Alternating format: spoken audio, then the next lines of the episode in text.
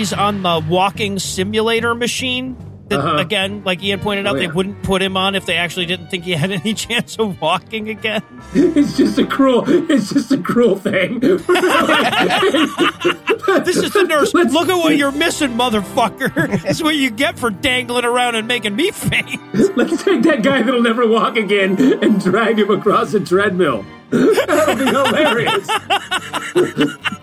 Oh, look at the hopeful look on his face, asshole. God awful movie.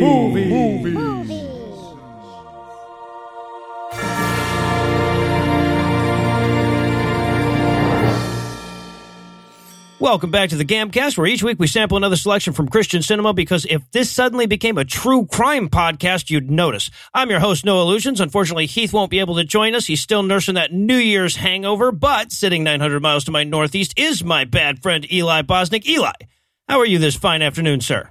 I'm fantastic, Noah. Geared up and ready for a story of. Well, not hope, a story. Uh, eh, not a story. I'm ready for a movie. okay. well, movie implies movement, but That's- yeah, yeah. we're ready for a thing. We're ready for a thing.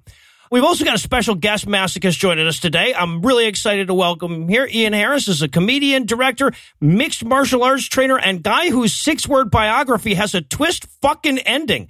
Did not see mixed martial arts trainer coming. So, Ian, welcome to God Awful Movies, sir. Oh, well, thank you for having me. Yes, that that does that does throw a twist in people.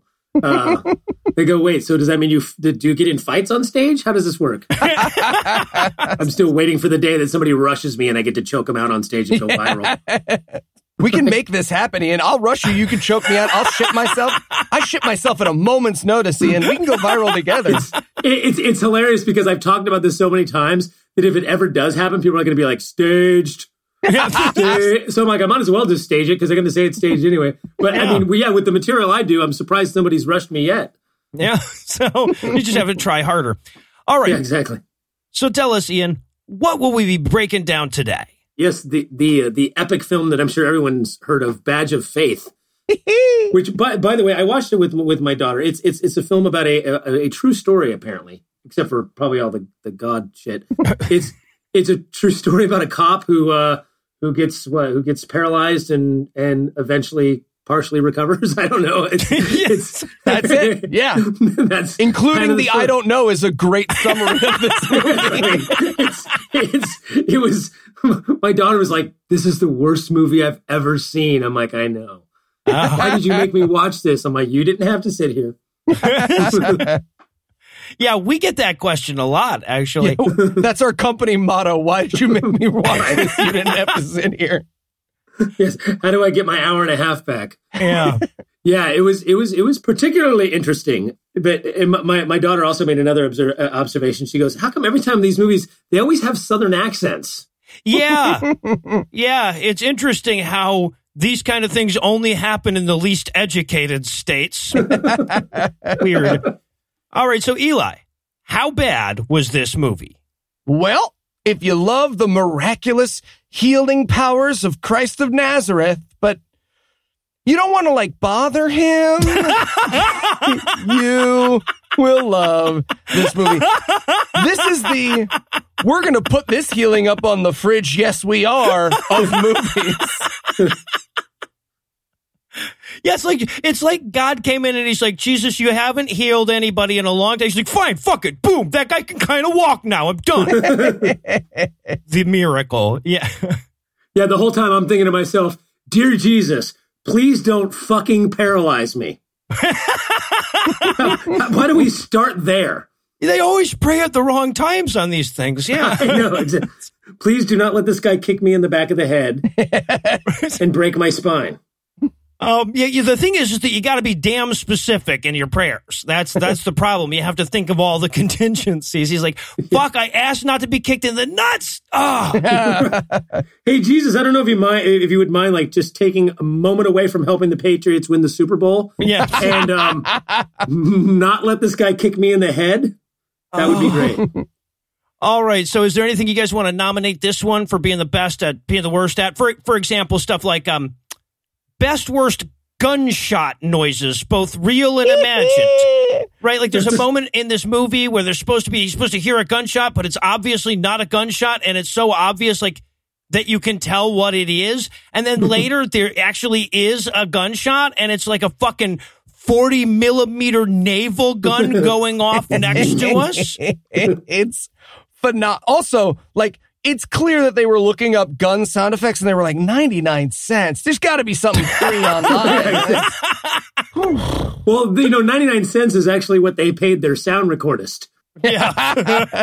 I, I, swear that when I, that it's got to be the nominee I would give it, it, it would be the best use of a tin can audio recording because that was I, I am like are they using the the camcorder microphone for the audio on this thing like, are they are they really is it is it two tin cans on a string connected to the camera because Jesus should have more money than this. I mean, it's, point, it's yeah. interesting that he can't miraculously scrounge up a budget for these guys uh, at some point. Yeah, yeah, yeah. Pr- pray for a professional sound recording uh, engineer.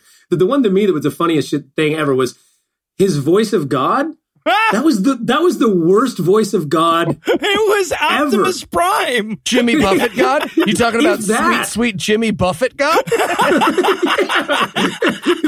uh, hey man, um, you know, uh, you're kind of messed up right now. And, uh, just you know, kind of kind of think positively.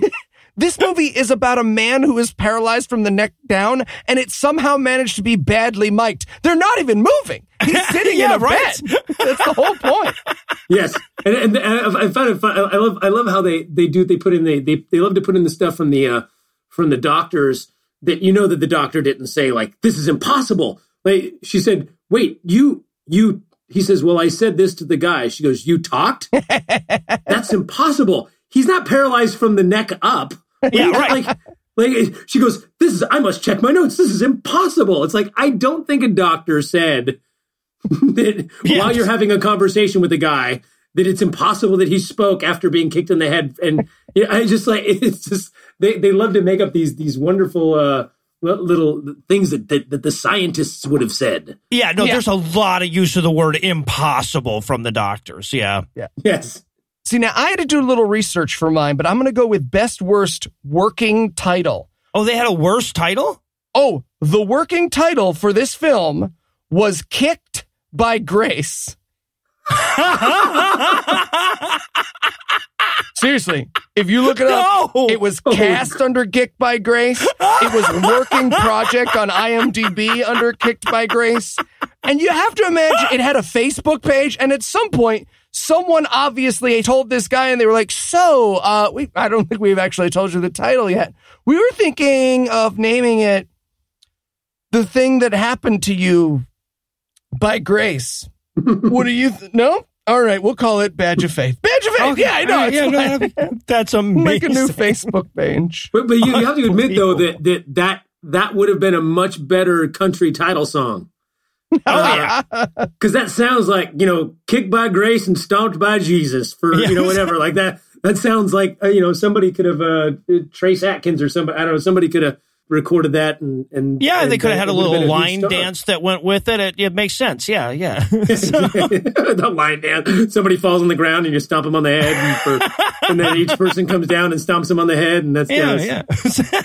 good line dance all right well i'll tell you what if there's one thing I can say for a movie about a quadriplegic is it's not going anywhere. So we get to take ourselves a break, and when we come back, we'll dive into all the inaction of Badge of Faith. Hello, Officer Lawrence. I'm Dr. Alvin Theist. Hi, Doc. So tell me the truth. Am I ever going to walk again? Absolutely not. I'm I'm not? No, 100% sure. There's no chance you will ever walk again. I'm a doctor, and doctors say stuff like this all the time. Right. Well, I guess we'll just put our trust in the Lord, honey. Yeah, I wouldn't do that. What? Trust in the Lord. You see, God is a myth created by ancient peoples to explain away the things that scared them. I'm a doctor, and we tell people this all the time. You do, that's true. Oh, for sure. I, we just run around telling everyone they won't get better and, and God is fake. Anyway, enjoy that bed. Uh, you'll be in it forever. Okay, well, thanks, Doc. Nothing happens when you die. Okay.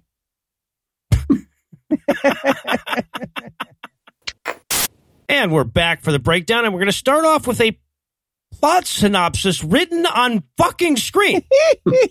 Bold choice. I love how they place this paralysis in relationship to Mother's Day. Okay, yeah. I have three notes on this opening sentence, right? So it goes on the day before Mother's Day. That's the opening. We never any reason for us to know what day this happened. It says Officer Brian Lawrence was kicked in the face and paralyzed from the neck down. There ever was a show me, don't tell me moment, guys. And then it closes with this amazing line. It changed his life. Show me the guy whose life that would not change. I mean, Heath Enright. I hate to. I hate Okay, shit all on your No, job. you're right. oh man. And the only reason I can think that this like black screen write up proposal of the movie exists is because they didn't trust their audience to take the five minutes of setup that this movie is going to do before they kick him in the neck. oh They, yes. They had to draw in the Christian movie audience with a cop being treated like Lucy's football just to make sure they'd stick around. I got. I got to say, Eli, this is how bad you are at sports references. Anybody else's football would have worked there, Oh, that's right. right? She so, pulls it away. yeah, yeah. No, this movie definitely had a. Don't worry, guys. Something interesting will eventually happen. Kind of an opening. Yeah, I, I wonder. I wonder if if they're, uh, you know, the entire thing was. We know it's going to suck for most of this movie, so hang on because at the end you'll be inspired by what we already told you just happened. Like that. I think that's that was the. Yeah. right, right. Well, what's amazing is that some idiot filmmaker read, you know, the entry on foreshadowing in that blog article about how to make a movie, and he's like, foreshadowing, right? Got it. Got it. Tell him what's going to happen. Double the with showers. Words What? early. Yeah. So. well, also, I mean, let, let, let- but let's be honest. In hindsight, it seems odd that they put that. But after you watch the movie, and obviously we'll we'll get there, when the movie's over, the opening line is actually more inspirational than what really happened in the movie. I mean, we're talking a, a, a dramatized version of actual events, which we know they always add extra stuff in, and it still was like, oh, oh, okay. Like literally, those opening lines were more inspiring. Yeah. Yeah, no, right. The elevator for pitch for this movie was far more dramatic. Yeah. All right, so then we back up to three months earlier, and man, shit, are they going to get their money's worth out of that goddamn drone? Oh, but they're so, right? they're so bad at that drone. I- I, I wrote into my notes, shot note, I got a drone for Christmas. I'm not great at flying it, but I'm trying my best, and that's all that matters. it's not the worst drone shot we will have in this movie because there's truly an abysmal drone shot near the end. Yes, yes, you're talking about the crowd Yes, shot the at crowd shot at the end. That's amazing. But it's it, you can literally see the drone like dropping and the guy being like, "Fuck, I gotta hold my thumb on the thing the whole time." The shadow of the drone on everyone's faces as it goes by. Yeah, right. The the moment I love the most. So they had this what they thought was a really cool idea of having the drone turn along with the car on this 90 degree turn. But in order to make this happen, they have to turn the car at like one mile an hour. so super awkward, slow drive so the drone can keep up. Yeah, I think it's, it's so funny because, uh, like I said, I watched this with my daughter, and she said something like, "Do Christians just drive really slow?" It was something like that. She goes, "Why are they driving so slow?" Oh. I'm like, I, I, I don't know. All right. So now the movie is going to pump fake something happening, right? It'll do this several times.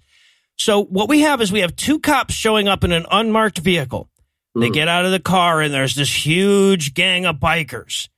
And the cop, the the guy cop walks up to the bikers and says, "Do you guys have the money?" Is he crooked? He's a crooked cop, isn't he? yeah, right, right. Like they subvert, and the guy hands him a big bag of cash and stuff. He goes, "There's almost five thousand dollars." But then it turns out that those were Christian bikers that were riding for charity, and he's just give they're giving him the charity money. See? You know how you know how I how I how I wasn't fooled though, because they were white. That's true. This movie has a very specific type for criminals that it does not. yes, you're right. They yes. sure, they sure the fuck do. As soon as I oh saw it, I go, I go, these are the good bikers. The- Yep. the- because they're white. We want to think they're bad because they're bikers, but because they've got the Lord, they're good white Christian bikers. Oh my! And I'm sorry, but like a charity or not, if there's a situation where some dude's just handing a cop five thousand dollars in cash, let's Yeah. figure out a different fucking system, right? Set up a GoFundMe. Yeah. this movie is so racist in the way it portrays criminals. Later in the film, when there's a black physical therapist, I was like, that guy's going to steal his wheelchair. I know this guy. this movie has taught me right. And I got to say, like, yeah, I know that that's supposed to be a twist, but how awesome a movie would this be if he was just a super positive, crooked cop who was like, let me get a high five. All right. Enjoy selling that meth, you guys. Don't sell near any schools. Am I right? I'm just kidding. You sell the kids all you want. Get them young. Am I right?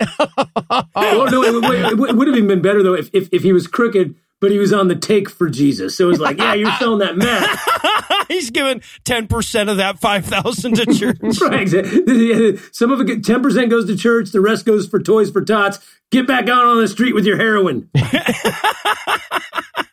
all right, so he goes back to the station, and we have to show that all the other cops are giving him shit for, like, not quite being a real cop. I, I- they never really hashed this out, but he's not really a cop. He's the guy who goes to all the schools and does the dare uh, presentations. okay. So I have so many questions. First of all, th- Well, he got a uniform. they appear to be giving him a hard time for not having a cop car, but I don't think that's something within his control, right? like he, No. like he, was- they did a blind pick of cop cars the first day. Well, so it's like, have you ever seen Avatar? They have to climb up the mountain, and fi- the car chooses them. Oh, yeah. all right. Also, when they're making fun of him, this actor tries to use air quotes around the words "a real police officer," and it goes. Ter- I thought this was how he's going to end up paralyzed for a second. He's like, "Oh, real police." He's doing little bunny foo foo. He's got a third hand sprouting out of his chest at one moment. Practically scratches out someone's eyes like the forbidden fist. These were air quotes as bad as they can be. And also, I mean, the, the, the whole thing with the cop car and, you know, them, them giving him crap about, about, like you said, he, he has this other car. But it's like, I feel like that's one of those things where in these bad Christian movies, they, they feel that they have to keep true to the story. And it's like one of those inside jokes where they're like, Yes. well, no, it really happened. You see, for some reason, he had this, they couldn't explain it, but it, in reality, his car crashed. So he had to use his Toyota Camry for a couple of weeks and everyone gave him crap. And it was the funniest thing how everyone gave him crap for using his Toyota Camry. we got to put that in the movie because that really happened, but we don't have time to set it up. So let's just have people giving him shit about the car. It'll be really great. It'll be what really happened because we can't lie about it. And it, yeah, it'll add realism. Well, we, they do that again when like the with the roommate that shows up and he's like, "Oh, I know this guy," and it's like, "There's no reason for you to know that guy, though. He will Right. We never don't matter. know that guy." Yeah, Yeah, it, it, there's a lot of that in there, actually. yeah. So okay, so it, they're giving him shit, and then a call comes in. Then somebody's going to need to drive their car super fast to catch this bad guy. Oh, who's got the best car? Okay, but the guy, he's just driving with driving gloves. He hasn't committed a crime. he's, well, he's speeding. They're all chasing the speeder. And you know why? Because driving super fast is dangerous. And, and all the, the one guy does is just take a different route and cut him off. Yeah. And the guy just stops and gets out and he's like, You got me. yeah, right. Because he gets pulled Shucks. over by a not cop car. right. He seems at most miffed by his arrest. yeah, exactly. It's like, whoa, Donny Osmond just uh, drank a little bit too much coffee today and he went on a on a drive. well, and apparently somebody told this filmmaker that the thing that makes car chases interesting in movies is that there are cars in them. That's really it. right. It's just, we just uh, over and over again, we cut to another shot of a car by itself on a road and we go like, yeah, he's probably going pretty quickly. I can't tell. There's not really any reference, but sure, he's going fast. Well, they, they could they couldn't actually wreck the car because that was the car that got the cameras to the to and from the set, and it was actually the executive producer's '87 Toyota Camry. yeah, right, right. But the key here is that main character cop. I, I don't know if he ever gets a fucking name, but they'll call him Preach several times because apparently he's an annoying preachy guy. Is that what they were calling him? I, I was like, that can't be that can't be real. That that's just too on the nose. Preach. Preach. Yeah. Yeah. uh, Also, kind of ruins the whole like, it wasn't until I was paralyzed that I accepted Jesus. If everyone was calling you preach before you were paralyzed. Right. Also terrifying that you were a cop and people were like, hmm, what should this police officer's nickname be? How about religious authority figure? yes. Because uh, uh, the other nickname, harass black guys, was already taken. So, speaking of which, now so he gets the he gets the bad guy, and then he heads off to teach a dare class. Right. Okay. I have a question about what he is teaching this dare class in front of. The entire time he gives his little lecture and he's like, I used to be dyslexic. In the entire time he is projected onto the wall behind him, dare, hello, dyslexia. I just wrote, my, Yeah, what? I wrote in my notes, okay, Noah, it's an anagram. Anagram this shit. so hey, no, I tried. Mm-hmm. I did try. I couldn't do much with it. I got a yodeler's helix lad or hold a leader sexily. That's the one. That's, all, the, we know what he was Okay. going for. that's all I could get from that. I have no fucking clue. Man. Well, the, the only the only thing I could think of is I was like, at some point, I was gonna just just harken back to the really old tired joke where I was like, well, maybe when you got kicked in the head, it was dog talking to you. That would explain the voice. It was a cartoon dog esque voice. Yeah, no, you're right. Actually, it's like, listen, preach. You need to get up. Ooh, squirrel. You need to get up because I love you. All right, so but he's telling all these kids at the dare class that when he was a kid, they thought he was too dumb to be a cop. But darn it, if his mom didn't believe in him. By the way, his mom won't be a character in this film. We've already talked about Mother's Day, and now he has a whole speech about the, how the only person who believed him is his mom. Again, for that, like, no, no, but my mom was the only person that believed in me reason that Ian has identified, because that's what really happened. And again, Right. in this movie's defense, literally nothing is going to happen of any importance. So I would have finished this film and been like, what about a six minute speech about your dyslexia? Do you want to put that in the movie so we can make that sweet, sweet 92 minute mark?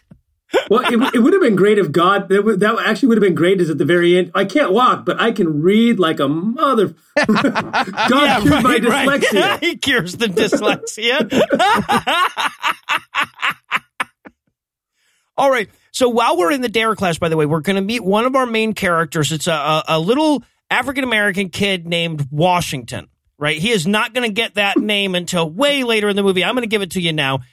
So yes, Washington and Preach, they were going for names, and that's what they landed on. it, it seems like every black guy's always got to be named Washington.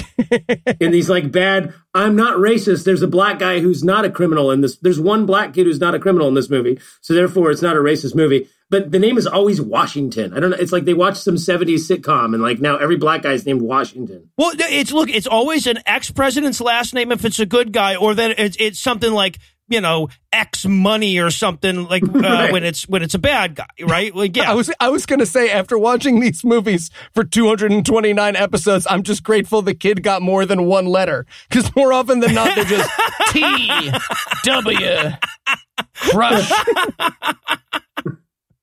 So Washington is walking home from school that day when all of a sudden all the bully kids show up to throw crab apples at him. right? Which, which, which, which, by the way, we I didn't know they were. Cra- I thought they were throwing rocks.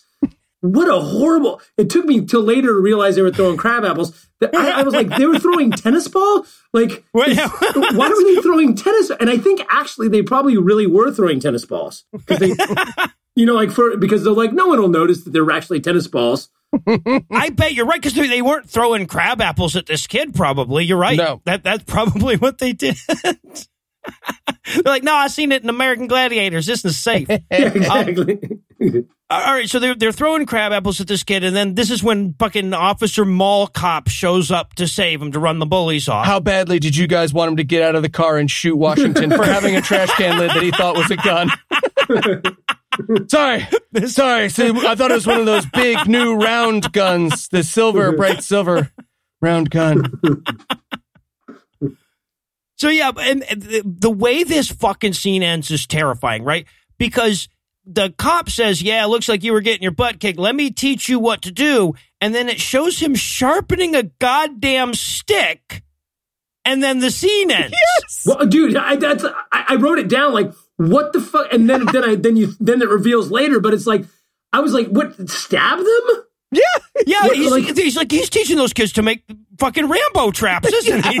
There is absolutely no doubt that unless you know about crabapple whips, which three people know about on the planet, that he's like, yeah, so just fucking, you know, next time they throw a crabapple at you, stab one of them. Just stab them with this. and- here's you could do this with a spoon too. Actually, And, and, and, and- yeah, so which is what he does. He teaches them you stick the crabapple on the pointed stick, and then you fucking wing it at him, and it, and, and he actually calls it a gun. I think it's a crabapple gun or something like that. But it's like, you know what? You know, you know how much longer that takes to pick one up, put it on a stick. Like you've already been pelted in the head thirty times by crab Yeah. apples. Like just pick it up and wing it back. It's the oh, it's a terrible fucking strategy. He has to preload them. We'll, we'll get to it later because we, we see it in action. But but for now, that's just the training. That's all we get is here. Here, kids, sharpen a stick with your pocket knife. That'll get them. And then we cut to this weird ass fucking attempt to introduce. Like again, this is a something's going to happen pump fake, right? So the cop's driving home, and when he gets to his house, he hears what is very clearly a nail gun. Yep. Okay, can, can I be honest with you? I didn't even know that. I thought somebody was putting out garbage cans. like I wrote down, heard a noise, ran to, and I didn't even know it was his house. I'm like, okay, it was so unclear. I hear a clang, clang, Yeah. clang. He pulls over. He walks up to a door with the, the doors open, and pulls his gun out. Yeah. Which again, this makes me terrified that this is one of those, but it really happened, so we have to put it in the movie scenes. because this is not a fun story. It's like, oh no, let me tell you all this great story. This is a real jape and a jingle. You'll get a giggle out of this. so I heard any sudden noise once as I was coming home. and almost shot my son. So I refuse backup, of course, best idea. Walk in with my sidearm drawn and point it directly at the face of the first person I see. Can you believe it? Says, I should be on the blue collar comedy tour, except I shoot my son. yeah. Well, so, do, do, yeah, so do you live alone? Oh no, I got five kids and a wife. Yeah, And right, So, so, right. Yeah, so there's tons of reason for people to be at my house, especially since we're doing construction. yes, there's so many reasons for me to hear weird noises. Pretty much the last thing I should have suspected was gunshots in my home. in the middle of the day. And watching TV. And, and, and, and like I said, I didn't even know it was his home. I thought he was, I literally thought he was driving down. He heard a, a garbage can clang and he pulled over and pulled, and then a door's open a crack. Let me go into this random house and shoot somebody. Like, Yeah. that's what it looked like. And then it was like, oh, hey, son, I almost shot you for, for doing construction.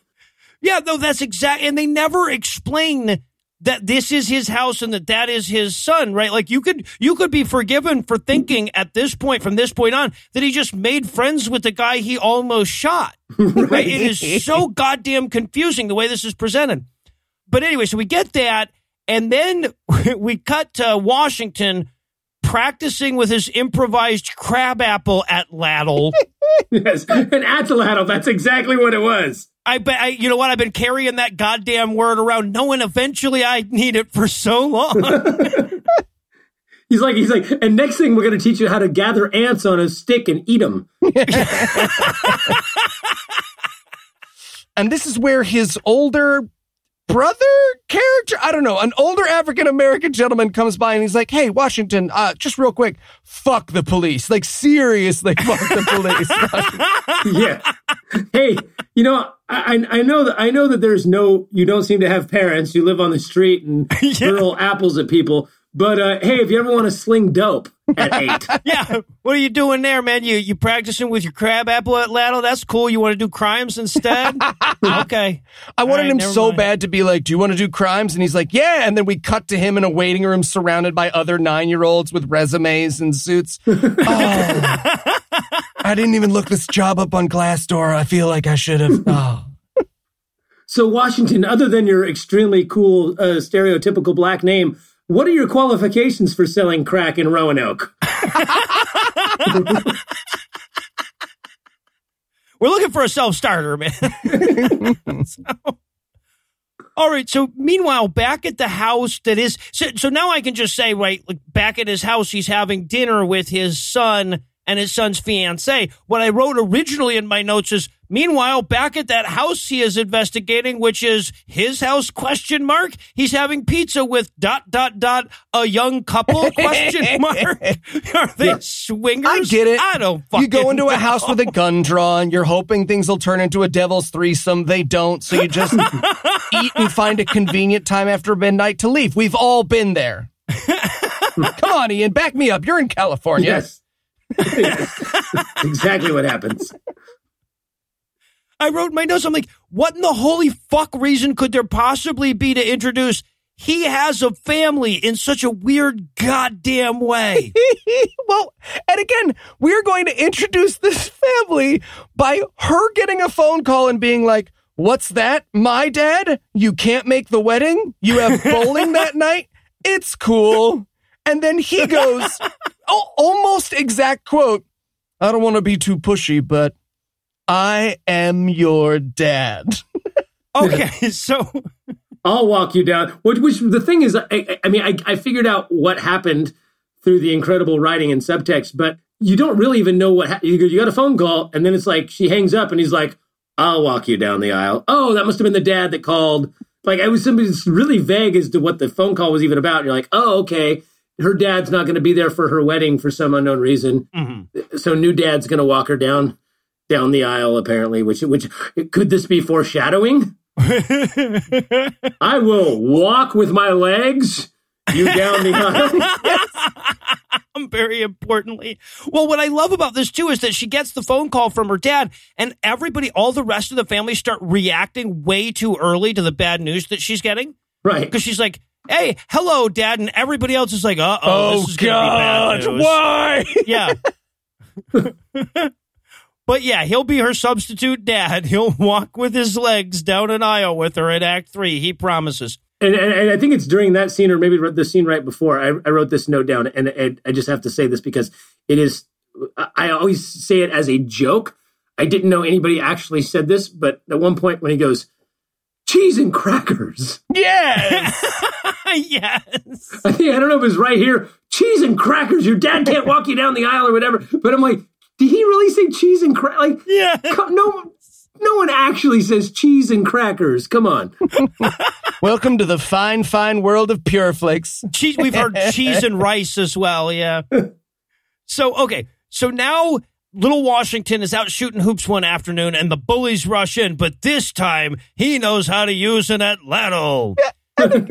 okay. There's a couple of moments I want to touch on. The first is one of these child actors actually trips during the chase scene, and it's my favorite thing in the world because the panning shot has to stop and wait for him because it's doing yeah. a panning shot, and he's like, Ugh! and then the the camera stops and sort of goes like, Ugh! and then the kid gets up and keeps running, and it's like, eh, panning, panning, panning, panning. yes, it's like we can't do a second tape. We're burning VHS here. also, the backup music to this bullies getting chased scene is best summer ever, right? It's like eh, a oh. boo doo boo boo doo boop boop boop as they're chasing yeah. this child down to beat him. The music in this whole thing was so how like the the inspirational Christian rock, and then I think it's Christian rap that's meant to sound like gangster rap, and like yep. the, the, music in general was just so goofy and inappropriate. It uh, it was just it was it was inappropriate and sad at points. Yeah, and and so we get this whole little chase scene, right, where the the bullies are chasing him around, and I'm thinking to myself, like, it seems to me that he has a good escape plan. There's no reason to escalate the level of violence here, but no, he hmm. eventually gets to his crabapple atlatl defense bunker, right, where he's got several of these all ready to go, and he starts chucking crab apples at these kids and hitting them. and yes. then chases them off. And I'm thinking, yeah, like like just learning how to throw well would have done the same thing, right? And then you could play baseball. right, exactly. Jesus.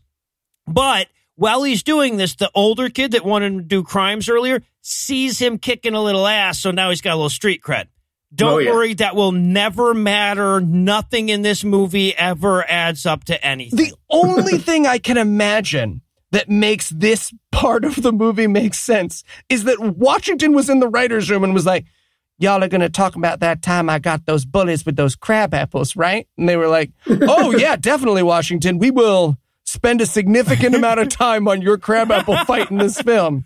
Good. Well, I think good. what actually happened is they ended up with a 60 minute long movie where they're like, no one, he can't walk. We need a walking person in this movie as well. We need a sidekick that can walk. Well, the, the, we the other thing is with, with the, the the gangster guys or whatever. I guess they're supposed to be gangster guys. Like no redemption, no. They just kind of forget all about those guys. Yep. Yeah, exactly. We never say, like, yeah, yeah, Like they, right. they set up this whole thing. He's going to tell sell him drugs. Then he's proud of him for flinging apples with a stick, and then and then he's the bad guy. And then all of a sudden, uh, oh, we forget that they're existing. They, it's just like what.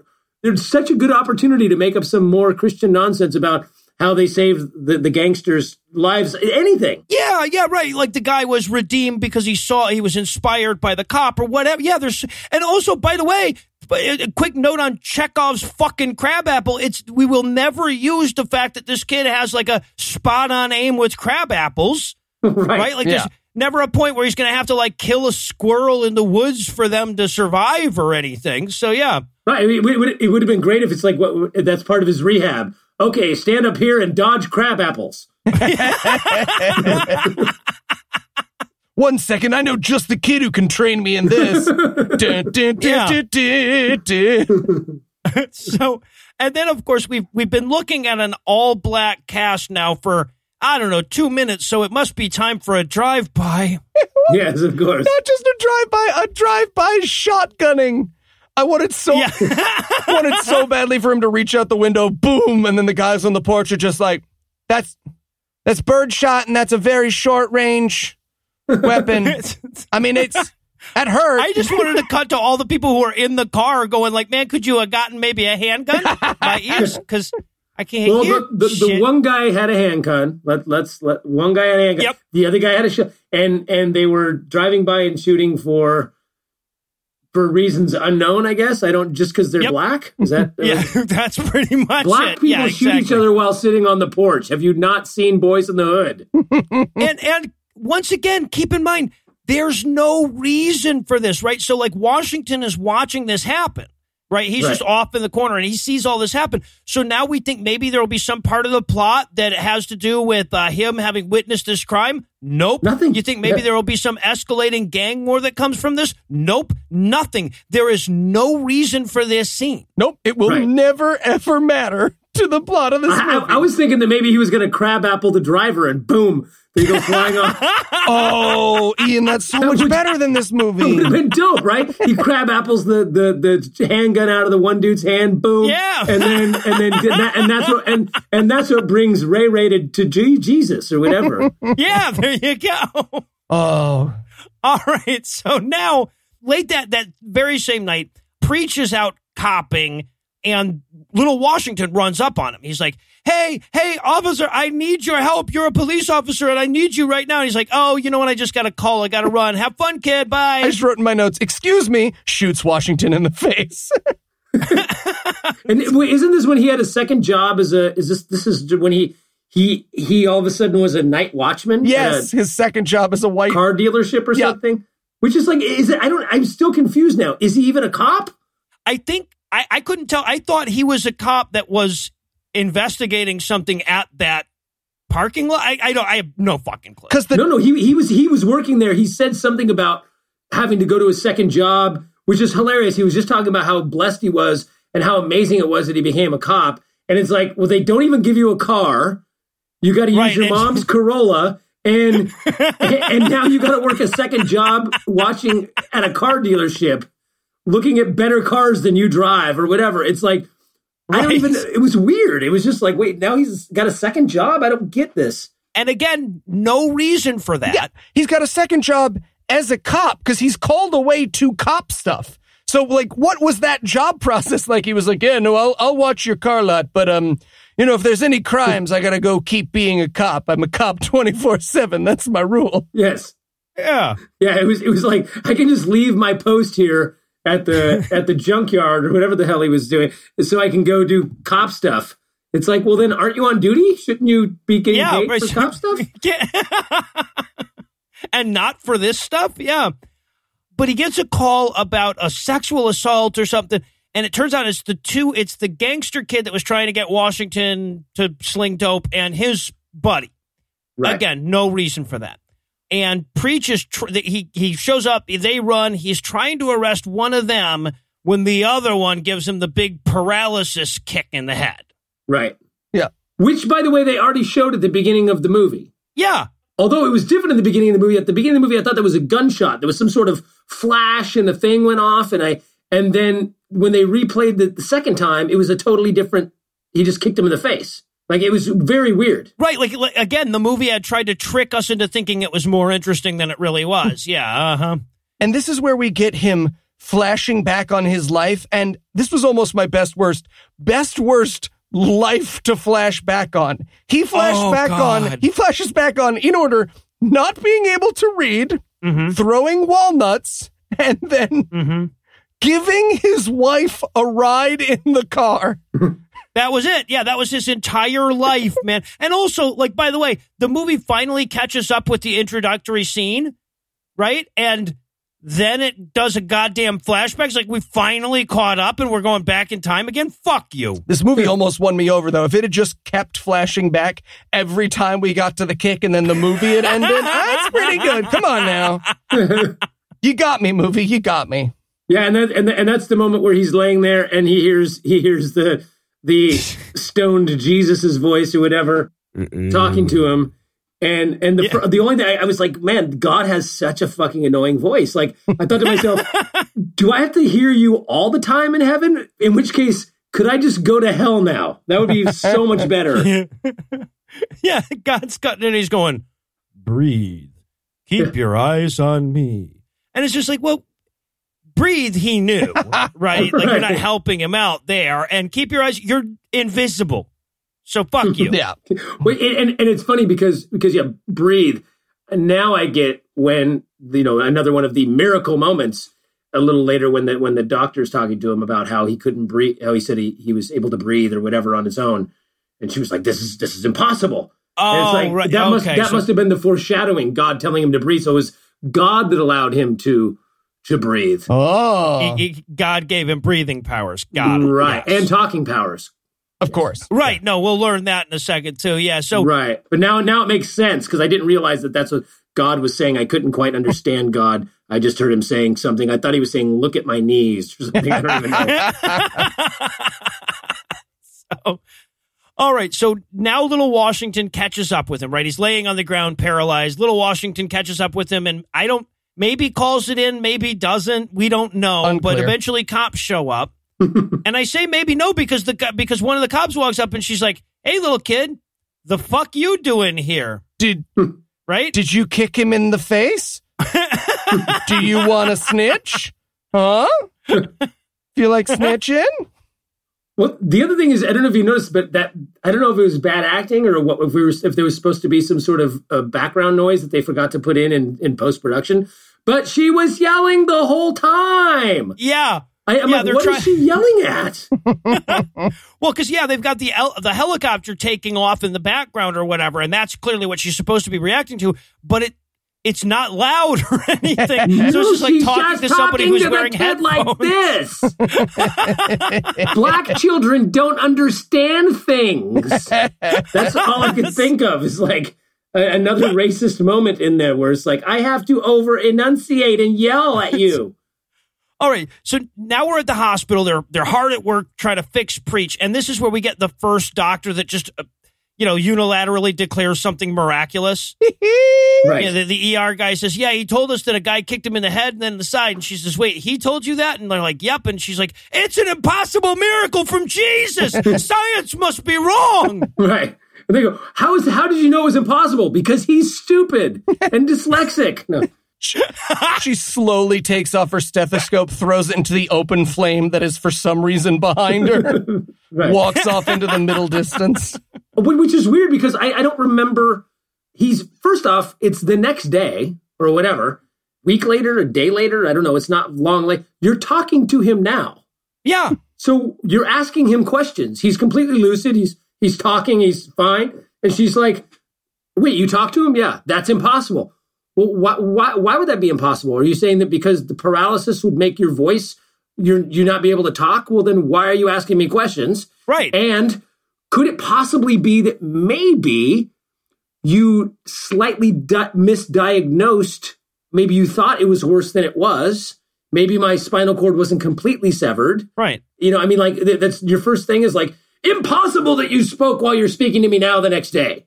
Yeah. No. Yeah. Exactly. Exactly. And like I said, just this desperate effort to like carve out a little tiny bit of space for Jesus in this movie about science fixing a paralyzed guy. Right. And and then, and then she says also about the in the same the same scene, he says something about she goes, "Where's your respirator?" And he goes, "I never had one." Mhm. She goes, "None of this makes sense." Just what you want your doctor saying. Yeah. right. I'm sorry, I have no fucking idea what's going on. I'm a doctor. I'm pretty sure they're taught not to say that, regardless of the situation. I'm fucking But yeah. fooled. I'm stumped. No idea. All right, I'm your doctor. Goodbye. but but it but it, it is- it speaks to it speaks to the idea of of these like you know when you talk to like a, a Christian or a religious apologist type person, it always has to be absolute. Yep. That's that's what you get. Like when you say, "Well, I'm not exactly sure." Oh, well, then it, it, if you don't know, then it must be Jesus. And it's one of those things where it's like science was wrong. No, science isn't wrong. A scientist may have misdiagnosed, or maybe we didn't know all the information, and then we got more information, and we based on what we knew at the time. But it's like this idea that if they diagnosed him not to be able to breathe, and then he can breathe, well, then then science is we got to throw it all out the window. Yeah, right, right, exactly. The I don't know and you don't know, therefore I know, and it's Jesus. Exactly. That's the formulation of every goddamn Christian argument. It's why every time there's a doctor in one of these movies and the person can walk or the person survives or the little boy breathes or the little girl cures her cancer or whatever, the doctor always has to look at his hands and be like, perhaps the Lord is real. Because in real life, doctors are like, hey, that was unexpected. I'm so happy for you because I'm on your side and my worldview Yeah. was not dependent on you not walking again. All right, so his family shows up, jokes about pulling his plug a little bit. A little too right? soon. Too soon, in my opinion. I think so. I think so. So then we we watch the filmmaker slowly realize that there's not much to do with the paralyzed guy for the next 45 minutes, It's- right? The rest of Right. this movie will be the people who made this movie being like, come on, there's got to be something people who are paralyzed do. Stop saying he's paralyzed. the daughter-in-law walks in. She's like, "Great, now who'll walk me down the fucking aisle?" God damn it! yeah, and every I, I kept and throughout the whole movie, every time there was, I would think, I kept saying to myself, "Man, their bar for what's a miracle is so much lower than mine." Right? Like throughout the Yeah. entire movie, it's like only a miracle will get you to move your finger someday. It's like, well, well maybe not. You know, Only one third of a miracle. Yeah. so and and I love. Okay, so there's a really fun way to watch this scene. If you imagine that the wife and the daughter-in-law to be know that he's paralyzed and they're trying to find an end to explain that to him, this scene is goddamn hilarious, right? Ooh, that is true. Yeah. Because every time they start to talk, he's like, "Don't worry, I'll be fine." And then they'll start trying to talk again. He's like, "I'm gonna walk you down the aisle. I'll be back to work in six weeks." But they don't know yet. So He talks about so much walking in this scene. It's like a comedy sketch. it is. Yeah. It's just like, and you know what? I've been meaning to say this. We should walk more. I have a walking trail by my house that I'm going to use every single day. And from now on, I will use my legs. Now, what were you going to tell me? yeah, right. you know, when I was younger, people used to tell me how nice my legs were. Uh, Yeah. what I can't wait to do is go off and do some paddle boating. so sometime later, he's meeting with his his doctor, and he's like, you know, doctor, I'm gonna walk, and she's like, look, it's a miracle you're even alive. And okay, he got kicked in the head. Right. it's not a miracle when you survive. Like I, I can say for certain, at least one third of the people on this call got kicked in the head and didn't die or lose their ability to walk. Very true. Very true. well, and, and, and it, it's it's the same thing. Here's the thing that that I mean, if you know anything about anything about paraplegics, quadriplegics, how paralysis works, the fact is that, that I keep harkening back to about the first time when she says you shouldn't be able to talk, and then she says you shouldn't be able to breathe, and then it's like you're not going to be walk. What you shouldn't be alive. Well, the fact is that if you're like Christopher Reeves, Christopher, people like if you're so paralyzed that you at the right spot with the full sever of the spinal cord and this sort of stuff that you almost die or you could have died. It kills some people but you uh, usually lose function of your of your involuntary muscles as well right? Sometimes you have to be on a respirator. There's things like because of mm-hmm. and obviously that didn't happen to him. Right. He's breathing. Yeah. So we know that he's we know that he's more paralyzed from the chest down or, or that he's not that it wasn't a full sever of the spinal cord. So we know that it's not maybe as bad as she originally thought it was going to be. They probably would have re-diagnosed him and said oh okay.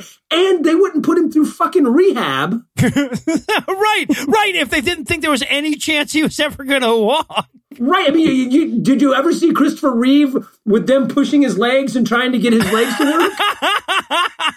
work? no because of the severity of the spinal injury. fucking point. But of course, eh, he's like, well, you know, it's God and God's going to make me be able to walk. And she goes like, I scoff at your silly God. I science, for I am a doctor and we know all there is to know. Yes. Which is what happens. But that's, that's exactly what happens. And they, they always, uh, probably three or four times in here, they say something about da da da da da da science. Yeah. like a pejorative. It's hilarious. Well, what do you and your science think about science stuff? Well, and what I love is that immediately the wife is like, I'd like a second opinion, which is not how that works, by the way. It's not like another doctor comes in and goes like, all right, maybe you'll walk again. Third opinion, you'll walk. Fourth opinion, you're walking right now. You're running a marathon. well, well, to them it is. Could I keep getting an opinion until I get one that I like? Yes, right, right. when she said that, I wanted the doctor to be like, oh, okay, here's your second opinion. You're a hick who doesn't know what a second opinion right. is, and it hits you harder than your husband statistically does. I'm just saying. oh, God. or the old joke, your husband will never walk again. I'd like a second opinion. He's fucking ugly too. Yeah, right, right. Yeah, no, but she was a second opinion from a Christian doctor. God right, exactly. yes. All right. Well, once again, these silly Christian movie doctors are dismissing the power of God. So, while they think on what they done, we're going to pause for a quick break and we'll be back soon with even more of this dumb shit. Oh, thank you. Thank you so much. Wow. Officer Lawrence, thanks so much for being here. Well, we got to tell you, officer, your story is so inspiring. I mean, doctor said you'd never move below your neck again. And now you can walk.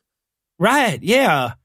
Um, now, I, I mean, are you, are you able to like look up what my doctors told me or? Uh... No, because of patient confidentiality, we can't. Why? Oh, no reason. No reason. Yeah, the doctors totally told me I would never move again. 100% what they said. Those bastards.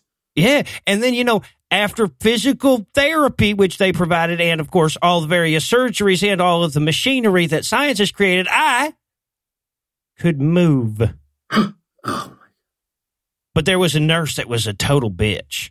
Those, those bastards. That sounds bad. Anyway, I, I, so I was thinking like 99% of the movie could be like me lying in bed feeling sad for myself. What, what do you guys think? Uh, can can we give you a pointless black child friend? You sure can. Deal. and we're back for more of this shit. We're going to open on a quick uh, being paralyzed montage. You know, that can't last long. and again, this movie is so phenomenal because it's just, by the end of it, it's scrambling for things to show that it hasn't shown. Yeah. but that you know we get like all the cops coming to visit him. I love that the cop that was giving him shit for his car earlier is now giving him shit for his paralysis. Come on, dude, find a different gear. This uh, right? razzing thing doesn't really work when I say, hey, hey uh, look who'll never please their wife again. I'm getting better at air quotes. I don't know if you noticed. I wonder if they're going to give you a real wheelchair. well, and isn't this also the point where the, where the, where Washington shows up? And, and again, uh, it, oh, I, I wanted to like strangle the TV. What's he? What's he? Ten? Not eight? I don't know how old Washington is, but I love how young black kid couldn't possibly understand the word operation. Oh my fucking god, he would have played the fucking game. He goes, "They said that you had a operation." Yeah. like like he had no idea what and then apparently there's something called a docator who's Yeah. going to help you out like and that your legs is, is don't work like i mean what is this kid like it was so ridiculous Well, and the best part is they do that lazy, like, look at this kid trick. right but just once and never revisit it. So the world of this movie, the only word that Washington doesn't understand, because he will later say paralysis, the Right. only word that this child doesn't understand is operation. yeah right. Well, and and fucking preach's response to this is so goddamn weird.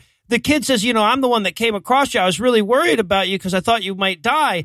And then he goes, "No, actually, dying would have been better because then I would have been with Jesus."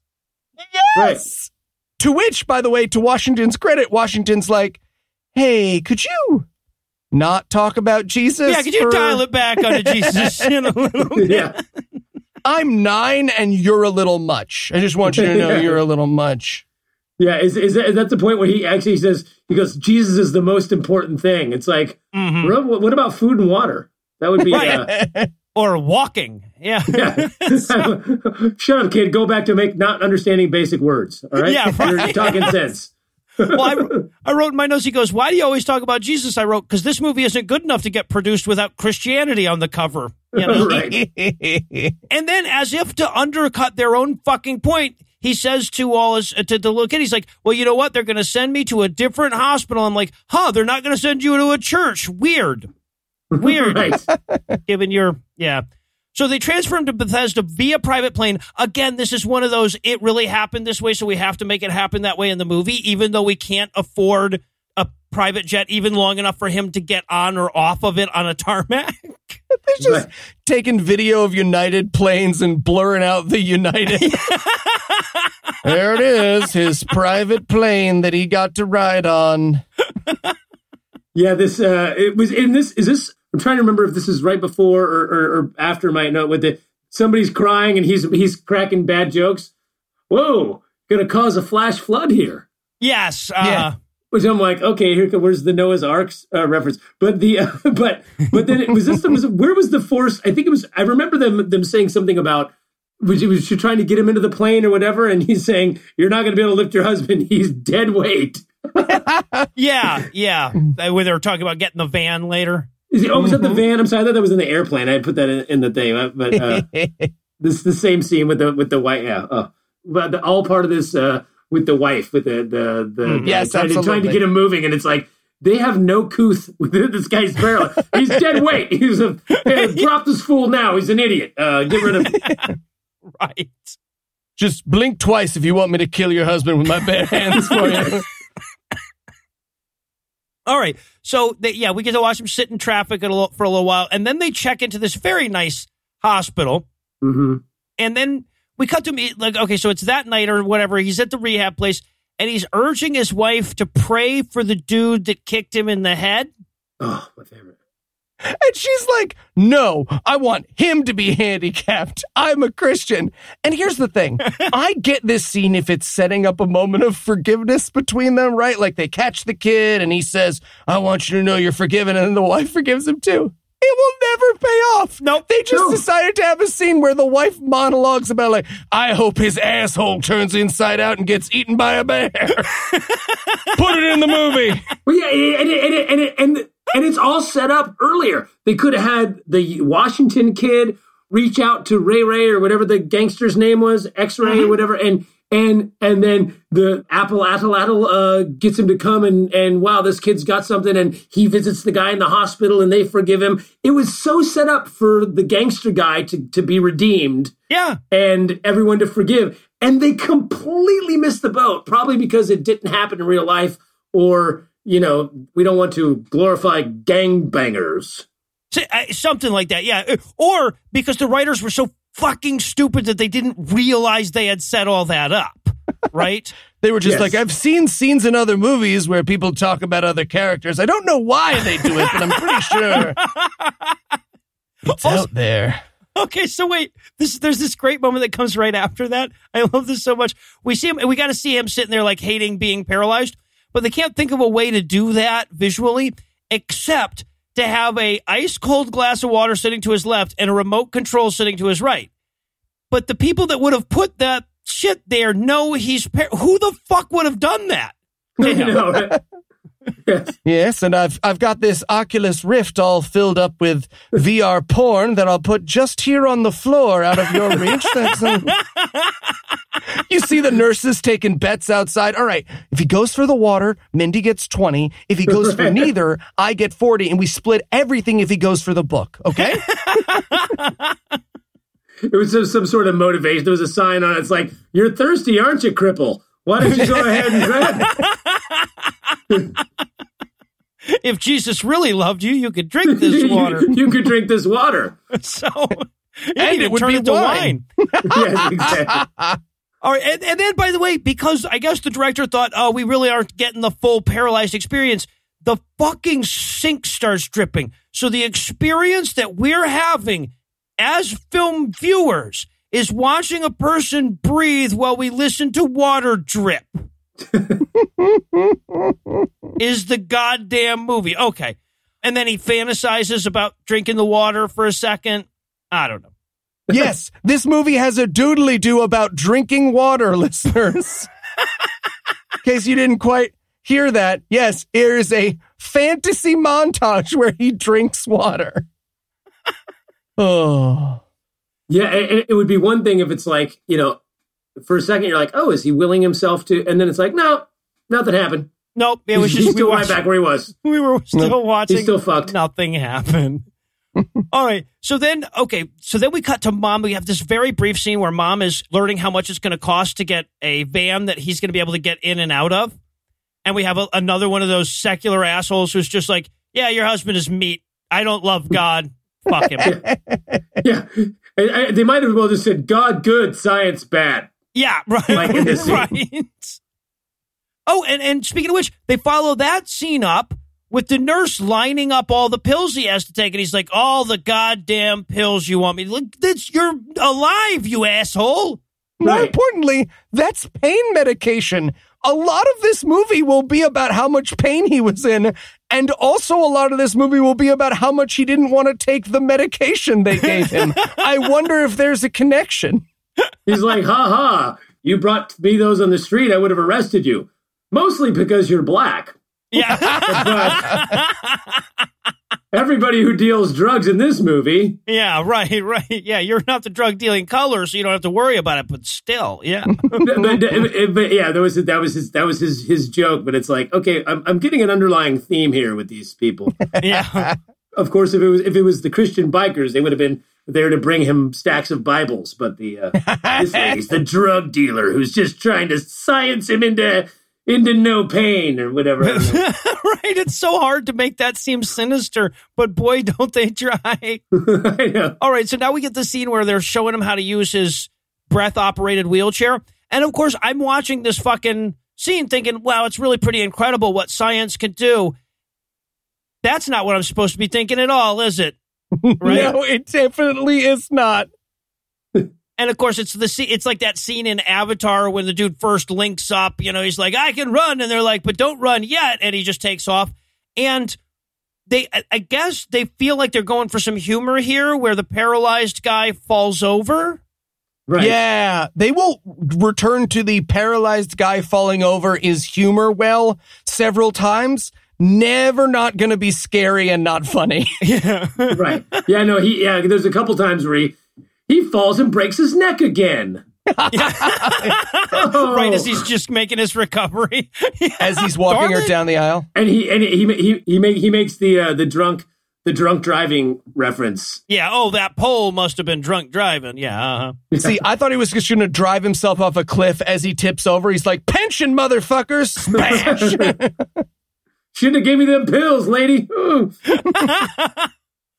Ooh. All right. So, and as if they don't have enough troubles already, now there's a dude at their house telling the son about how, you know, how much expensive it's going to be to widen all the doors and, and add all the ramps that they're going to need, right? and Yes. is it me or is the movie going for an angle of like, I mean, do people really need that many ramps? Well, I don't know what they're going for. What I was getting is, wow, if only the target audience of this goddamn movie would vote better, this wouldn't be left to an individual. What, yeah, only in the American hellscape could you have these stakes, right? Right. Imagine trying describing this even two or three generations from now, where it's like, no, no, no. The movie's about how hard it is for a person with a handicap to live. What do you mean you don't understand? You watch movies from the oil rush.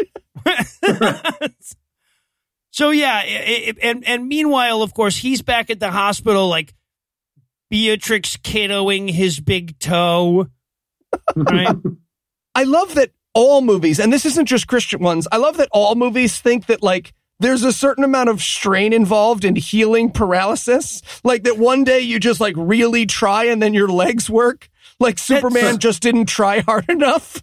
That's such an insidious fucking message, man. And this movie is so baked with it, right? Like she. It, the nurse comes in and he's like, "Yeah, hey, you know, my legs started moving last night." She's like, "Yeah, those are involuntary muscle spasms. They can be quite painful. That is not a sign of recovery. Don't get your hopes up." It- it- which, which, like, that's what really happened. But of course, in this movie, she's like, "Yes, because you're paralyzed, cripple, and you're worthless, and God hates you." although although it was funny because at one point during during all that stuff he says uh he goes well i've learned i've got to trust god a lot more lately. And it's like not like he's steered me wrong yet i mean dyslexia two jobs to make ends meet the only guy who drives an 87 corolla on the police force paralysis Paralyzed, yes. so there- far so good Just asking real quick. Are there any other deities who I might have faith in? I don't know. Slightly better track records. But it's also and it's also this moment that I, I think he's laying there that it kind of cracked me up because he's like, "You ever feel like giving up? I mean, I've been paralyzed for three weeks now." It's like he really their bar for miracles is very low, and his I mean, not not that I you know it must suck to be paralyzed. I'm not saying, but it's like it's like he's ready all this faith, but he's ready to give up so quickly. Yeah. You know, I've been paralyzed for 45 minutes and I don't know if I can take it any longer. Yeah, the, the whole this whole it's it's such a between the them discouraging him and him having this indomitable faith that is tested every five minutes when he can't get the drink of water. It's just like it's it's so overplayed. This Yeah. the miracle's coming. The miracle's coming. Well, and it- so yeah, so we we double down on that yet again, where they have that scene where he's with the paralyzed doctor, right? He's sitting across from this doctor. We don't know that this doctor's in a wheelchair until the end of the scene, right? Right. So he's sitting across from this doctor. Explain the doctor's trying to explain to him his situation, and he's going, "No, no, no, no, no, God, G- yeah, God." And, and and the actual line from the evil doctor is, and I quote. I don't think God is in the business of fixing what science has proven to be broken. Right. First of all, what? Just from a sentence construction standpoint, what? And secondly, what? Just from a logic point, what? But then, as the accent of the scene, it turns out the doctor's in a wheelchair. So the point, the movie wants us to be like, oh, he's so negative because he's in a wheelchair. Oh, is it, or or is it he's in a wheelchair because he's so negative? Right. well, you know what? Given this movie, it's both. yeah, right. God only helps those who help himself, loser. Yeah, gold bricker. Yeah, but but that it really is the scene. He's like, hey man, you know, you could still t- take your daughter down the aisle in a wheelchair. There's still a lot of dignity in your life and, and you can, you know, you're still, you're not half a person. You're still a full. And, and he's like, nope, I'm not because I'm to walk. And only if I can walk am I worth anything. And the guy's like, okay, all right, should have All right. showed you I was in the wheelchair before the end of the scene, but bye. I can't walk. Do you understand what you just said about me? I do not. I do not. I am waiting for a sky oh, wizard. did I call you the N word? I've been thinking it. I Oh. didn't think I oh. let it slip. Sorry. Sometimes I say it when people sneeze. And this whole time he's like, he's like, no, it's God, and the other guy's, no, it's science, and then it's like, but the, me- meanwhile, it's like God is helping me by sending these doctors and the science that I don't believe in to Yep. help me. It's like, Yeah. he's like, I just need to keep trusting them, the scientists, who God sent me, uh, and then eventually, when I get better, I can credit God. Yeah, exactly. Exactly. That was like Is the whole the plot of the conversation. of this movie. Yeah. Right. So okay, and now this is the point where we have to like he has to meet his um his new roommate with whom he will have I'm going to recover faster than you shit talk for the rest of the film. Right, but Yes. it's not it's not fun shit talk No. and it never pays off. He just No. will constantly turn to his friend throughout the movie and be like, "You're going to be stuck in that chair forever, loser." yeah, yeah, that's what I did. That's, that's I, my my only note on that was like he, he basically turns and goes, "I've got to admit, watching you suffer makes me feel great." like that was like the entire thing. It's like you're paralyzed, you fucking idiot. Huh, so am I, but man, is it lo- is it fun to watch you struggle? Yeah. so okay, wait. Then we check back in with Washington, and this is a pretty pointless fucking scene, but I want to bring it up for a couple of reasons. So Washington is coming home. He checks the mail. It's all past due notices and everything, but he's got like a, a letter from his pen pal, the paralyzed cop. The only thing I, that makes this scene worth bringing up is the mess in his house and how neatly placed every messy item is in this home. and how insane the mess is. There's like a soup bowl filled with socks, and they have like an upside down washing machine for a chair. Um, also, there's a picture of Washington and the cop from the DARE program at his school framed on the mantle. Right. What the fuck is this kid's relationship with that cop? Very close. Like, oh, that's the man who showed me how to make crabapple at Laddles. what?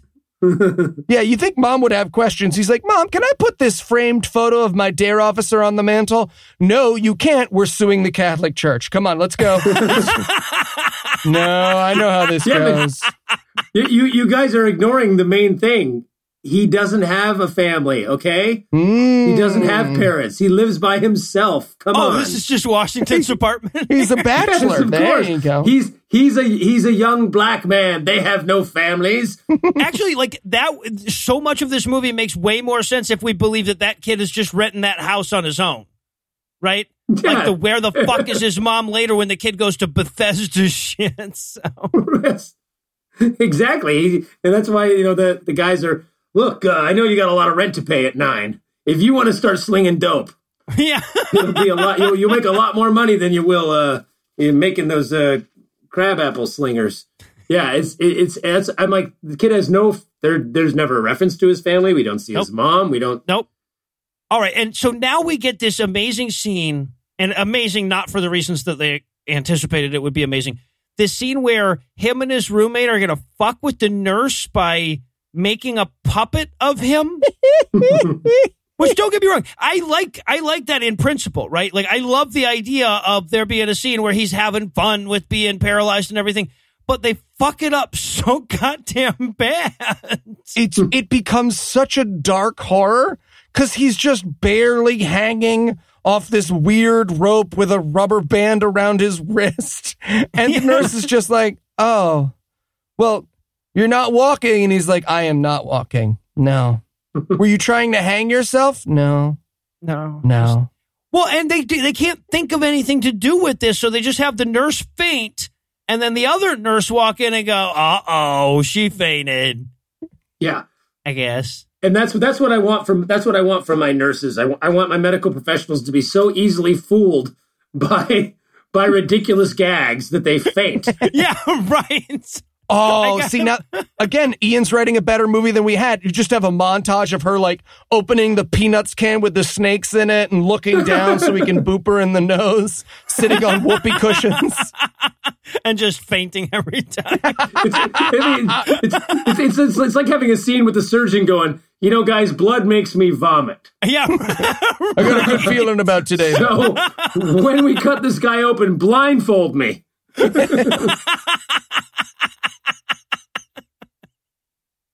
All right. Well, I'll tell you what. This movie just spent, I shit you not, three entire minutes on the paralyzed guy dangling shtick, which means we're going to need a minute to recalibrate. But first, let me give Act 3 the hard sell here. Will Preach manage to walk his son's fiance down the aisle? Why the fuck does that matter? Does this movie know that spunk and gumption can't counteract paralysis? Find out the answers to these questions and more when we return for the dormant conclusion of Badge of Faith.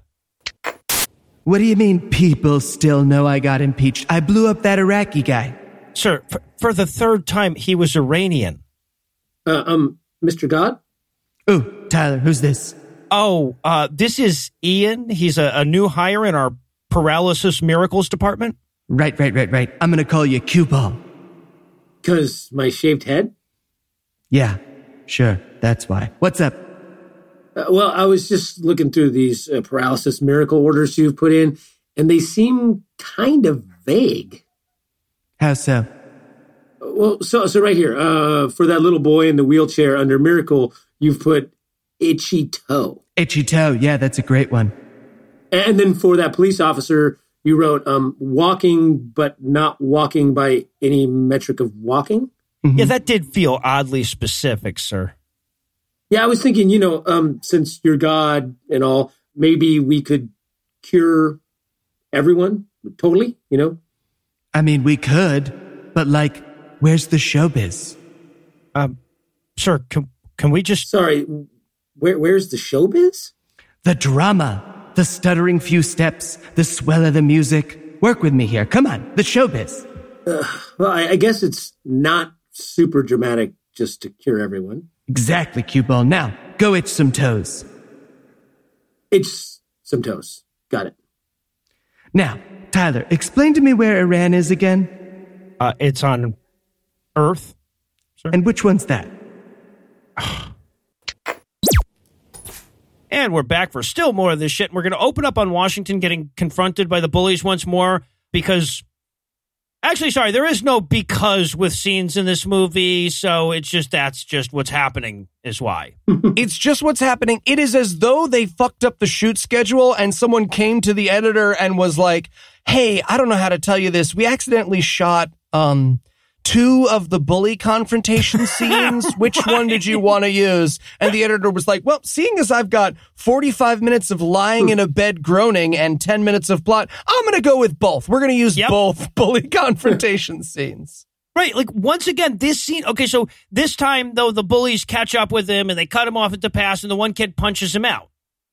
There's never a reason for any of that.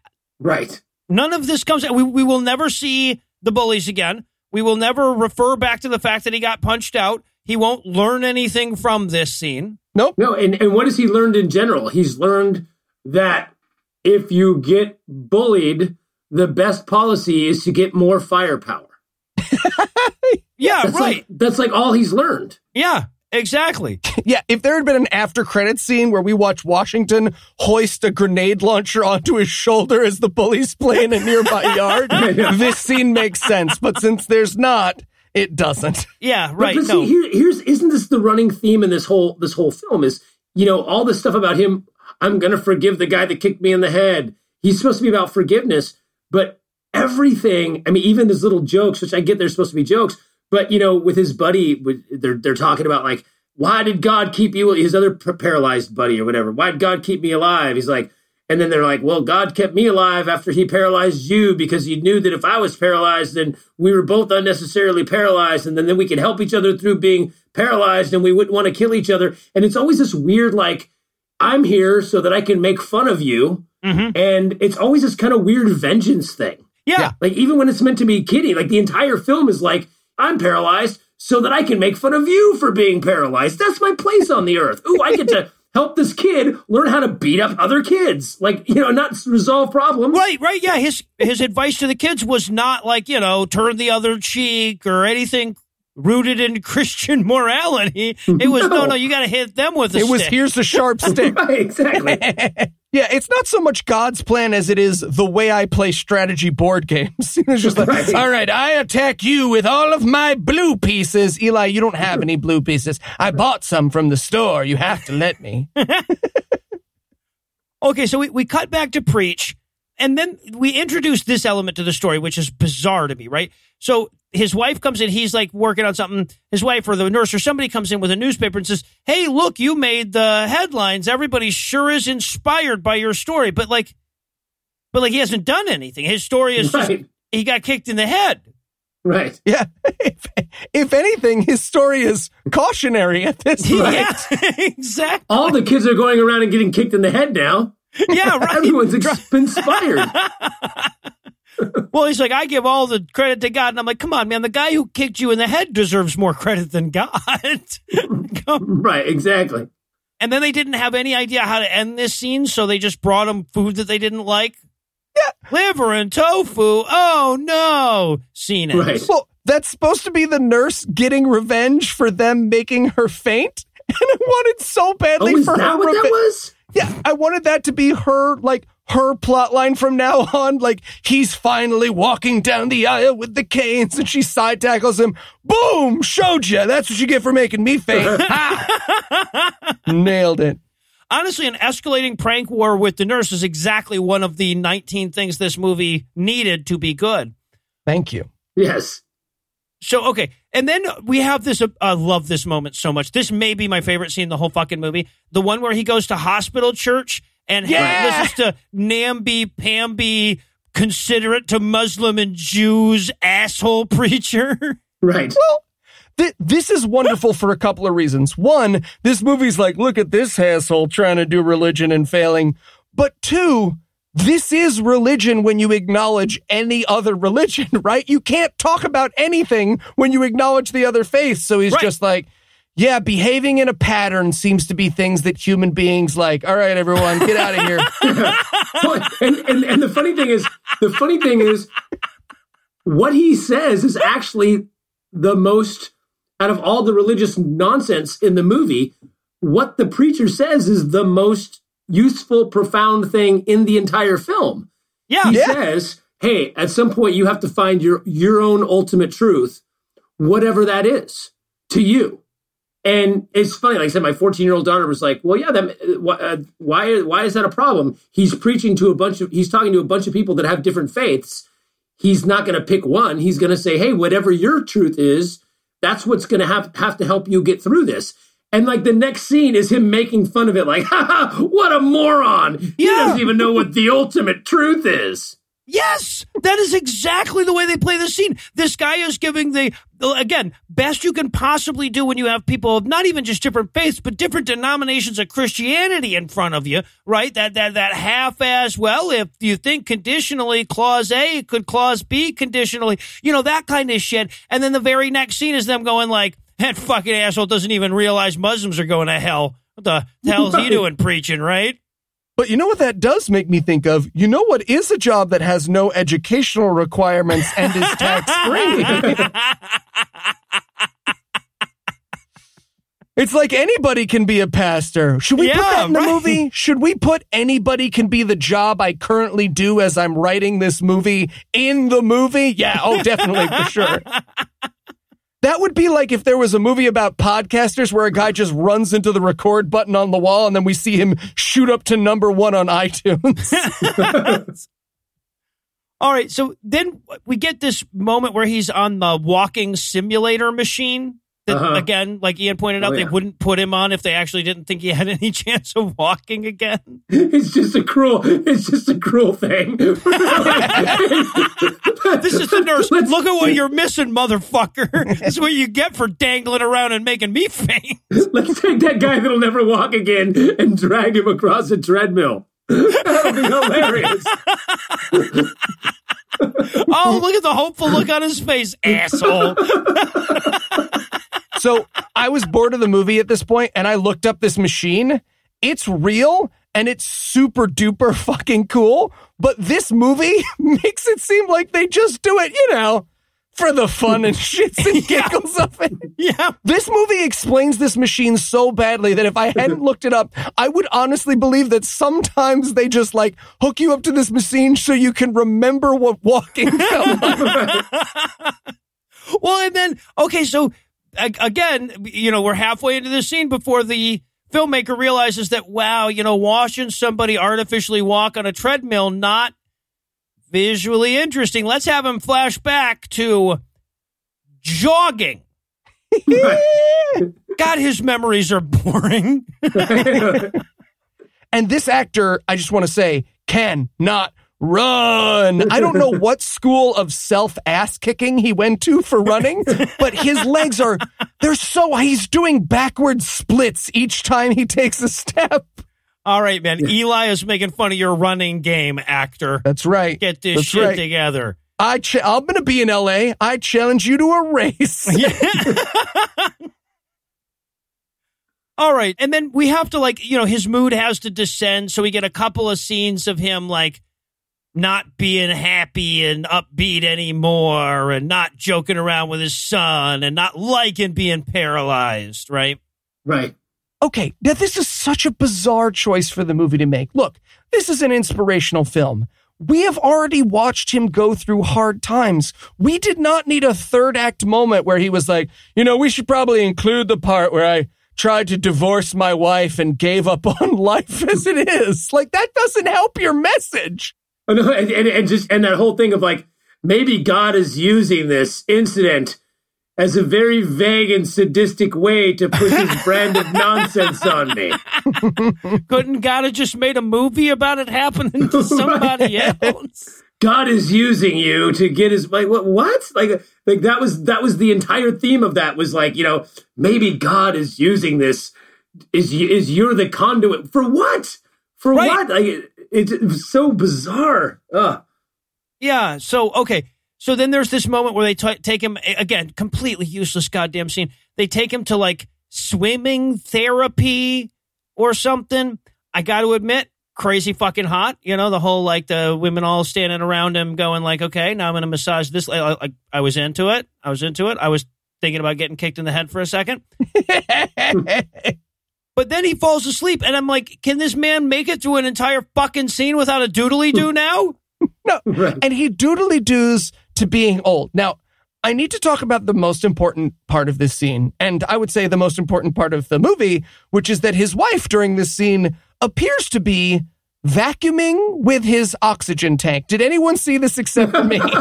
I did not. Okay, when you rewatch this movie, or if you're watching this as you listen along, watch the wife. She is doing vacuum pantomimes with the oxygen tank throughout the scene. Was she what really? the f- Yes, How she's did I moving. miss that? It's phenomenal. now is this before or after she tried to divorce him Oh, this that's later in the movie.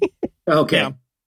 Yeah, so what we get here is that we get him like fantasizing about or like doodly doing into a memory from the future. I don't fucking know. But he's he's thinking about a future where he has to be in a wheelchair for his whole life. Boy, that must be the worst thing. He would have no value as a human being at that point, really. Right? all right, so then god damn it, he's paralyzed some more. Like all of my my, my fucking notes all start like, okay, well there's uh, here's another scene where he starts off laying in a goddamn bed. And Yep. can I just say, I watched this movie in the middle of my house. There was only so much man lying on his back moaning loudly before everyone in my house at one point walked into the room and was like, "Hey man, what you watching while your entire family's here over the holidays?" what the fuck are you watching Yeah, and they Yes. walked in. They're like, "Oh, god damn it! I thought it was at least going to be porn." oh, right exactly So now this is the moment in the movie where he decides that he wants his wife to go the fuck away and divorce him. And the way the movie plays it is like, no, I'm too much of a burden. I want you to go out there and be happy and everything. But it's really funny if you think about it as like he just doesn't like her anymore. and legitimately because she comes in, she's like, "You want to divorce me? Okay, fine." She pulls out a pen and she says, "When you can s- sign the divorce papers, I'll divorce you. Take that, you crippled fuck." I thought the nurse was going to answer that by being like, "Oh, she got you. She got you, son." Oh. I, I, I think it would have been hilarious if he said, "Fine, put it in my mouth. I'll sign it with my mouth. And yeah. be done with you." well, it's like she thought of that because she says, like, when you can sign it with your hand, with, with your that hand, hand that hand right there. Yes. Yeah. And it was just such a weird, a weird thing where it's like he's like he just comes in and out of nowhere, out of the blue, no contemplation, just he was just like, "Look, you know I'm not into making rational decisions." So let's get a divorce. like it was just so out of fucking left field. He didn't say like you didn't see her struggle. You didn't see her, nope. her, her, her having pain with him being there. There was no reason. It wasn't like, yeah, I'm really a burden on my wife. We never saw any of that. All of a sudden, no. he just said, "Fuck you. Let's get a divorce." It's it's Act Three. I got to have something here. Yeah, right. And then also like, so she comes in and you know she's like cr- yelling at him and crying and everything. The woman is she's acting in spurts. It's so fuck like all every decision she makes is so bizarre. My favorite is when she goes, for better or for worse. And I said, that's not the acting direction. oh. All right. So now we have to watch Preach contemplate suicide. He, he goes to the top floor of the hospital and sadly blows into his wheelchair tube for a while. Okay. But here's right? the thing he fantasizes about smashing through hospital glass, which, like, he gets a fantasy where he manages it, where he blows extra hard and his fucking little wheelchair goes 800 miles an hour and yes. smashes him through to his death. But if he had actually tried it, which my entire notes for this scene are me just saying, please try it, please yes, try it, please yes, try it. Yes. He just would have whapped into the very thick, very secure glass and then been like, which would have been hilarious if he got more paralyzed. All right, now the left half of your face like, is gone. Hey, too. dumb fuck, you just set yourself back. I'm afraid you can no longer, you've lost the privilege of the straw. you can only turn right on your wheelchair now. Right. And then, and then, and then when he does, you know, he fantasizes about going through the window.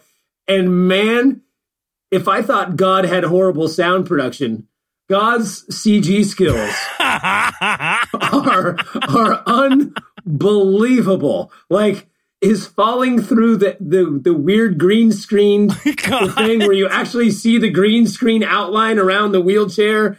I was like, and his hair's not moving at all. It's like, wow, that hair's pretty well coiffed to not move when you're falling. it's so it's so bad. I was like, really? You couldn't find one Christian guy who volunteered 30 minutes to rotoscope out uh, the chair? And I mean, really? Oh, it was hilarious. like literally, like as you're watching it, you're like, mm, they did it better on Reefer Madness. I'm, I'm they sorry. Really like, did. You've had 85 years to learn how to do this shit. You haven't. All right. So now we, we cut to Washington, right? Because we've almost forgotten about him. He's at the police department. He's come to see Preach's partner so that she can drive him up to this hospital that's, you know, far away so he can see him in this in this hospital. They had no idea how long to use the driving B-roll to establish that they then went there. right? Either that or they were trying their damnedest to get to that 90 minutes at a certain point. And they're like, wait, there was a time when someone drove. right? Okay. Or, or, they were like, well, in reality, it took them 20 minutes to get there. So, I'm sorry, we, this is an authentic We're Christians. movie. We can't lie. so Washington comes to see him in the hospital. He brought him letters from his DARE students. I'm thinking to myself, man, it's a damn good thing I was not one of his DARE students. Little Noah would have been unkind. Oh, here's a card from Little Lugeons. Your whole job is a lie, but you can't read this. Oh, okay. okay. But yeah, so they've they've literally now buried him in praise. Everybody sure is inspired by the way he got kicked in the head, took it like a champ, I guess. There's also this moment where like Washington volunteers to be his new therapy coach, and I thought that could have gone somewhere. That could have been fun. Right. So now we've got to we've got to establish that the community's coming together for him, right? So we cut back to Preach's son, who's looking over the bills, just can't imagine how they're going to renovate this enormous mansion that they live in. and that's when the firefighter from next door shows up and says that the whole fire department has volunteered to come in and renovate the house for him. Okay. Right. But they forgot to establish this character, so he's like, Hello, I am your neighbor who has lived next door. You know me. I'm a fireman. and we're and we are here to fix your house. and and look, I mean, I know that this like showing up unexpected thing works great for a movie, but in real life, call right. What if he's jerking off? Right. Oh, um uh ignore this tie I have around my neck. I'm getting I was I was just playing. I was playing uh, lightsaber game with it. Is what I was doing. Uh, that's lightsaber those game, lightsabering. Thank you. naked. Um, This means Beat Saber is very hard. I sweat a lot. That's trying to exercise. so- oh, and then okay, and now it's time for the big miracle, guys. We've been waiting all fucking movie for this miracle. So he is literally hanging off of science, right? He is Mhm. entirely surrounded by science. There are science practitioners around him helping him science his way to health. And then his mo- his arm moves, and the fucking the wife drops to her knees and yells, "God is great!" The nurses are all like, "You're wel- you're welcome." She goes, This is the miracle we've been waiting for. Right? it's like, really? This is what we've waited this whole fucking movie for? Was his arm moving just there? right. This is this is the miracle from God that took a year of rehab we've been waiting for. yeah, right, right. Jesus fucking Christ! So Yeah, yeah, I- I, I, I love that. That's God works in mysterious ways. Like, yeah, yeah that's r- really. Yeah, no, I, I find it interesting that despite the mysteriousness of his ways, I can always predict them, right? It's not mysterious. He, Yeah. he behaves precisely in the way you'd behave if you didn't exist. Yes, God works in mysterious ways, just like science. Yeah. It's like it's like ba- basically. It's funny how mysterious it is. It's exactly the, what we thought would happen Yeah. if he went through rehab. Exactly. It's with- it's in built into the goddamn name of the center. Rehabilitation. Also, God's mysterious ways happen to move at the exact same pace as science. Now, that has nothing to do with this. So yeah. So that was the miracle, by the way. The next scene is him leaving the rehab center. Yes. And by the way, leaving the rehab center with Washington. Did they adopt this child? He's a single man about town. I like Ian's theory. Ian has no He can go wherever he wants. He has no roots. He goes where the fuck he wants. And, and then, of course, we get a, another hilarious watching a handicapped person fall out of his wheelchair moment here. Again. I'm paralyzed again. Goes right back into the rehab center. Oh, I uh, lost God. the arm.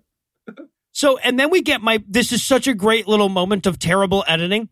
So we get him leaving the rehab center, getting in the van, driving to the airport. Then the goddamn thing comes up and says six weeks later, and we see the plane landing. like, man, was there some traffic? Bethesda traffic does not fuck around. air traffic air traffic control was really busy then. You're gonna have to circle for six weeks. Uh, Roanoke, the Roanoke Airport is. Uh, pretty busy this time of year. Yeah. All right. So now he's he's driving home. I love that- we get idle chatter in the car as this scene starts with somebody going, "Well, I mean, he still can't walk. This movie's kind of bullshit if you think about it." Right. but Dad says, "Hey, wait a minute. We're going the wrong way. You should have turned left up there, but you turned right." And he's like, "Yeah, we've got one little stop to make." And then all of a sudden, all the cops show up on motorcycles, and all his biker buddies are there to give him a motorcycle escort to Right. nowhere. to uh, like a presentation ceremony filled with, I'm going to say max 14 people. oh my god. Okay, so yeah, and I, my, of course, my note is what a gross misuse of municipal funds this is, right? right. Well, he, here's the other one. I Did, did you guys read any of the signs? Oh no, uh, uh No. Oh my god, there's one that I I literally had to pause it and research the guy's last name and ask my kid, ask my daughter, I'm like, is there a pun I'm missing? And she's like, I don't get it either. There was a, a somebody holding a sign that said, "Way to stick to it," and to it was spelled T U I T. Oh, you know what? Because early in the fucking movie, that's his thing at the Dare programs is telling kids they have to have Oh. stick to it. That's how he got through his dyslexia and shit. But even so, but why, I was like, do they spell it T U I T? Like his, I'm like, is his last name Pruitt, or is there's is to it some kind of pun? Like, why did they spell it T U I T? They're like, you got to stick, and then quotes to it. Yeah, no, that's that's actually a southernism where they'll spell it like that. Now, if if these filmmakers didn't have their heads completely up their asses, they would have had him when he does the whole stick to it speech. He would have written it out on the goddamn chalkboard. Yeah, I thought that Right. I thought that they just couldn't spell stick to it. and based on the rest of the movie, I was like, yeah, that tracks. I get They're, it. Yeah. they're like, fuck it, he's dys- dyslexic. He doesn't know what the hell this says anyway. Yeah, right. he can't read it. So, and by the way, this is such a little moment, but it's so fucking amazing because again, we've done 229 movies now at one hour, 27 minutes and 25 seconds or so, a little before, a little bit after. There is a crowd shot of the parade. It is the single worst example of camera work that we have ever seen on this show. It's amazing. We have watched, we have literally watched cameramen sneeze and they kept that shot. This was worse. okay, so what what I think is happening, and I truly, I gotta say, spiritually, I have no idea what happened to the camera in this Okay, scene. can, can I can I throw out a, a fucking theory? oh, please, please do. They let the guy that this movie was based on film one scene. Excellent. yes, that that is possible. I assume that this drone was moving sideways and hit someone. That is the only thing that makes this shot make sense. Oh Jesus! And so yeah, now the way this movie plays this out. So this is the town coming to welcome him home or whatever. But they play it like he doesn't know this. Any of this is going to happen, right? So he's like an involuntary parade float for these fucking people, and then they literally drag him up to the stage. They don't use the, they don't take the wheelchair out of the car. They drag him up to the stage with no forewarning, and they're like, "Hey, why don't you do a speech?" Fuck you! I would paralyze everyone who set that shit up. Jesus. And then, of course, all the named characters have a little something to say at this moment. Right. and they they like completely and deeply fail and the, and the, at all of their speeches the fireman guy he grabs he snatches the microphone like he's got something to say and he's just like yep we're all uh ooh, i love you i love you leave your wife for me all right Yes. someone else's turn Good bad biker guy, what do you have to say? I stopped selling meth for children for this. oh, and they bought him a van. So the town bought him a van too. Mhm. So, okay, one final scene to make it through. Obviously, we're at a wedding. We know no what's going to happen. Yeah. So he's getting ready for the wedding, and he turns to his wife and he's like, You know, seems odd that I wouldn't have mentioned this, but in the very opening of this movie, we had a VO of like kind of somebody trying to do an Optimus Prime impression uh, that was God, and we haven't acknowledged that, which seems weird. Anyway, that happened. Right.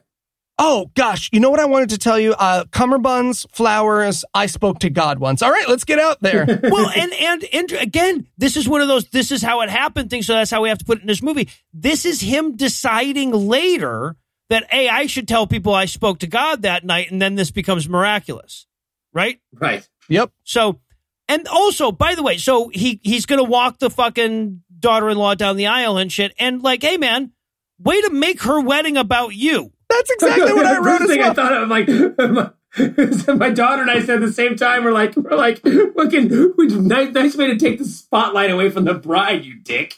Yeah, just use the wheels. Even if you don't really need the wheelchair at this point, use it for this one moment. Also, cheating. Canes are totally cheating. Well, eh, yeah, that's the other thing. The the fucking movie, like, okay, so the IMDb thing sells this. The the tagline is, you know, this man was paralyzed but overcame it and walked again through sheer will. But like, that's that's not exactly walking that he's doing there. Right. He's got four legs when, when you add in the crutches. Yeah, and, and and they're not just like crutches. He's got like the full like the crutches that go up your arm, like Yeah, the the crutches arm you have if braces you've got like cerebral palsy, like ones where you cannot stand on your own. The, all of the weight is being supported on the arms. Yeah. Right. And look, you know, if this is the story of one man's perseverance, sure, worthy of celebration. But if this is God miracling you back to life, this is pretty half-ass. Yes. Fucking, he's trying to get down the aisle. Poor pianist has to start over on "Here Comes the Bride." He's like, I, "I'm out of shit, guys." Guys, I'm literally playing Pachelbel Canon, which is a canon that you can repeat over and over again, and I am somehow out of music. Jesus. Although the first thing I thought, I'm like, one he, he he he was one year of rehab to struggle with crutches, and then I thought to myself, well, that's not the first time religious people struggle with crutches. God, I'll tell you what, if you look at his condition as a metaphor for the Christian religion, you know, starting mm-hmm. in about 900 CE or so, this movie makes a ton of sense. Ooh, I like it. All right. Way deeper than what they were going for. Oh, yeah. Yes, exactly. So, okay, real quick before we wrap it up, though, the movie has its own little Breakfast Club close where it comes up and it's like, it's like one year after he was kicked, he got out of his wheelchair and he hasn't needed it since. He retired, retired from the police department, Yeah, and now he's a minister because you s- need no abilities to do that job. Because there's nothing you can do to lack qualifications as a minister. That's it. Yeah, I, I- and I love I love his his sermons are probably like, look, you can do anything with God, and of course, you know, science in a year of rehab and, and Lot of- lots of lot of doctors science. and medicine and painkiller. Mm-hmm. But Crutches. look, I was kicked in the head a year ago, and I busted my ass, and all these people helped me, and the entire community came together, and I can hobble slightly now with crutches. God is Welcome great. to the fold. God is great. That's got to be the worst sermon ever. All of his sermons are just him hobbling back and forth on stage and then ending with, Need I say, oh, oh, I do. I do need to say more. and and and by the way, can someone help me up? Yeah. Well, miracles were a lot easier when there weren't cameras. Fuck you guys. yeah, no shit. They were so much more impressive back then. All right. Well, Ian, I cannot thank you enough for suffering alongside us this week. If our listeners would like to hear some more from you, where can they go to check out some of your stand up? Well, you can. I have a, a couple TV specials. One's called Extraordinary. It's on Amazon Prime and uh, all the other VOD stuff you watch, but uh, Prime it's free. And I have another one called Critical and Thinking that is on iTunes and it's now on my. I just made it public on my YouTube page, so um, you can find my YouTube's easy to find. It's uh, it, just look me up, Ian Harris, comedian Ian Harris, and um, yeah, just subscribe to my YouTube channel and uh, and and find me on on the social mediums. I'm on all of them, so I'm easy to find. I'm a bald guy who uh, does comedy and and and uh, it's a bunch of weird sciency type pictures. So I'm, I'm pretty easy to find. Well, and I will say to, to to our audience specifically, like check out Ian's shit. Like we're we're in a world where increasingly comedians are more and more wooey and full of shit. Like his shit is is very like it it, it won't trigger the skeptic in you. It, it it really comes from a skeptical perspective. It's really funny stuff. And of course, Thank we'll you. have uh, the YouTube channel linked on the show notes for this episode as well. Yeah, well, thank you very much. It was this is really fun, and uh, and I just say one thing really quickly. Uh, I learned from this experience to never, ever, ever trust the the the user ratings on Amazon. Wait, what was the user rating on this one? It, it had a five stars. Oh, you're shitting me. no, but but he, he, here's here's something I found out. Um, and this is I'm not trying to like go like oh Mac people are better or whatever. But if you look at the ratings on IMDb or on iTunes, which are industry related people, they're people you know iTunes. You probably have to have a Mac, so it's probably again some sort of you know maybe you've got a little bit more money to spend on a nice computer. I don't know. And then Amazon, which is kind of like everybody in the world that can just kind of tune on to Amazon. it's always diametrically opposed. Where if it's Is it? five stars on uh, not always, but for the most part, if it's five stars on Amazon, it'll be one star on iTunes. or IMDb will be like a three point seven. Great movie. Anyway, so th- I learned a lot. I watched. I have five stars. This must be what the fuck. So All right, so audience, you have a mission there. Make sure that Ian's shit is at least higher in the stars than this fucking I movie. was gonna Whether say, you're giving yeah. him high ratings or this one low ratings or a combination of the two, let's fucking make that happen at least for the He suffered for your entertainment. Yes, just like Jesus. So that's going to do it for our review of Badge of Faith. That's not going to do it for the episode just yet because we still need to double down on this bet. So, Eli, tell us what's on deck.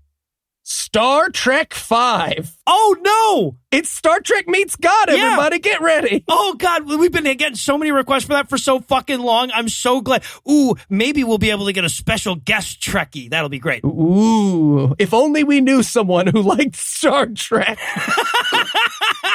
Our community is so barren. All right. So with that to look forward to, we're going to bring episode 229 to a merciful close. Once again, a huge thanks to Ian for hanging out with us tonight. Again, check the show notes to hear more from him. And perhaps even a huge thanks to all the Patreon donors who help make the show go. If you'd like to count yourself among their ranks, you can make a per episode donation at patreon.com slash godawful and thereby earn early access to an ad-free version of every episode. You can also help a ton by leaving a five-star review and by sharing the show on all your various social media platforms. And if you enjoyed this show, be sure to check out our sibling shows, The Scathing Atheist Citation Needed and The Skeptocrat available wherever podcasts live. If you have questions, comments, or cinematic suggestions, you can email godawfulmovies at gmail.com. Legal services for this podcast are provided by the law offices of P. Andrew Torres. Tim Robertson takes care of our social media. Our theme song was written and performed by Ryan Slotnick of People Drafts on Mars. All the music was written and performed by our audio engineer Morgan Clark and was used with permission. Thanks again for giving us a chunk of your life this week. For Heath Enright, Eli Bosnick, I'm Noah Lugeons, promising to work hard to earn another chunk next week. Until then, we'll leave you with the Breakfast Club close. Preach went on to annoy the fuck out of his family by moving way slower and less safely than he would if he just used the damn wheelchair like the doctors told him to. Washington completed his training in this movie to matter in the next film he's in.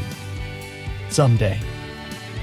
The wife divorced him because he's an asshole. He could eventually sign the papers. She's like, you know what? I'm cashing in. All right. That, that was my challenge. You got me.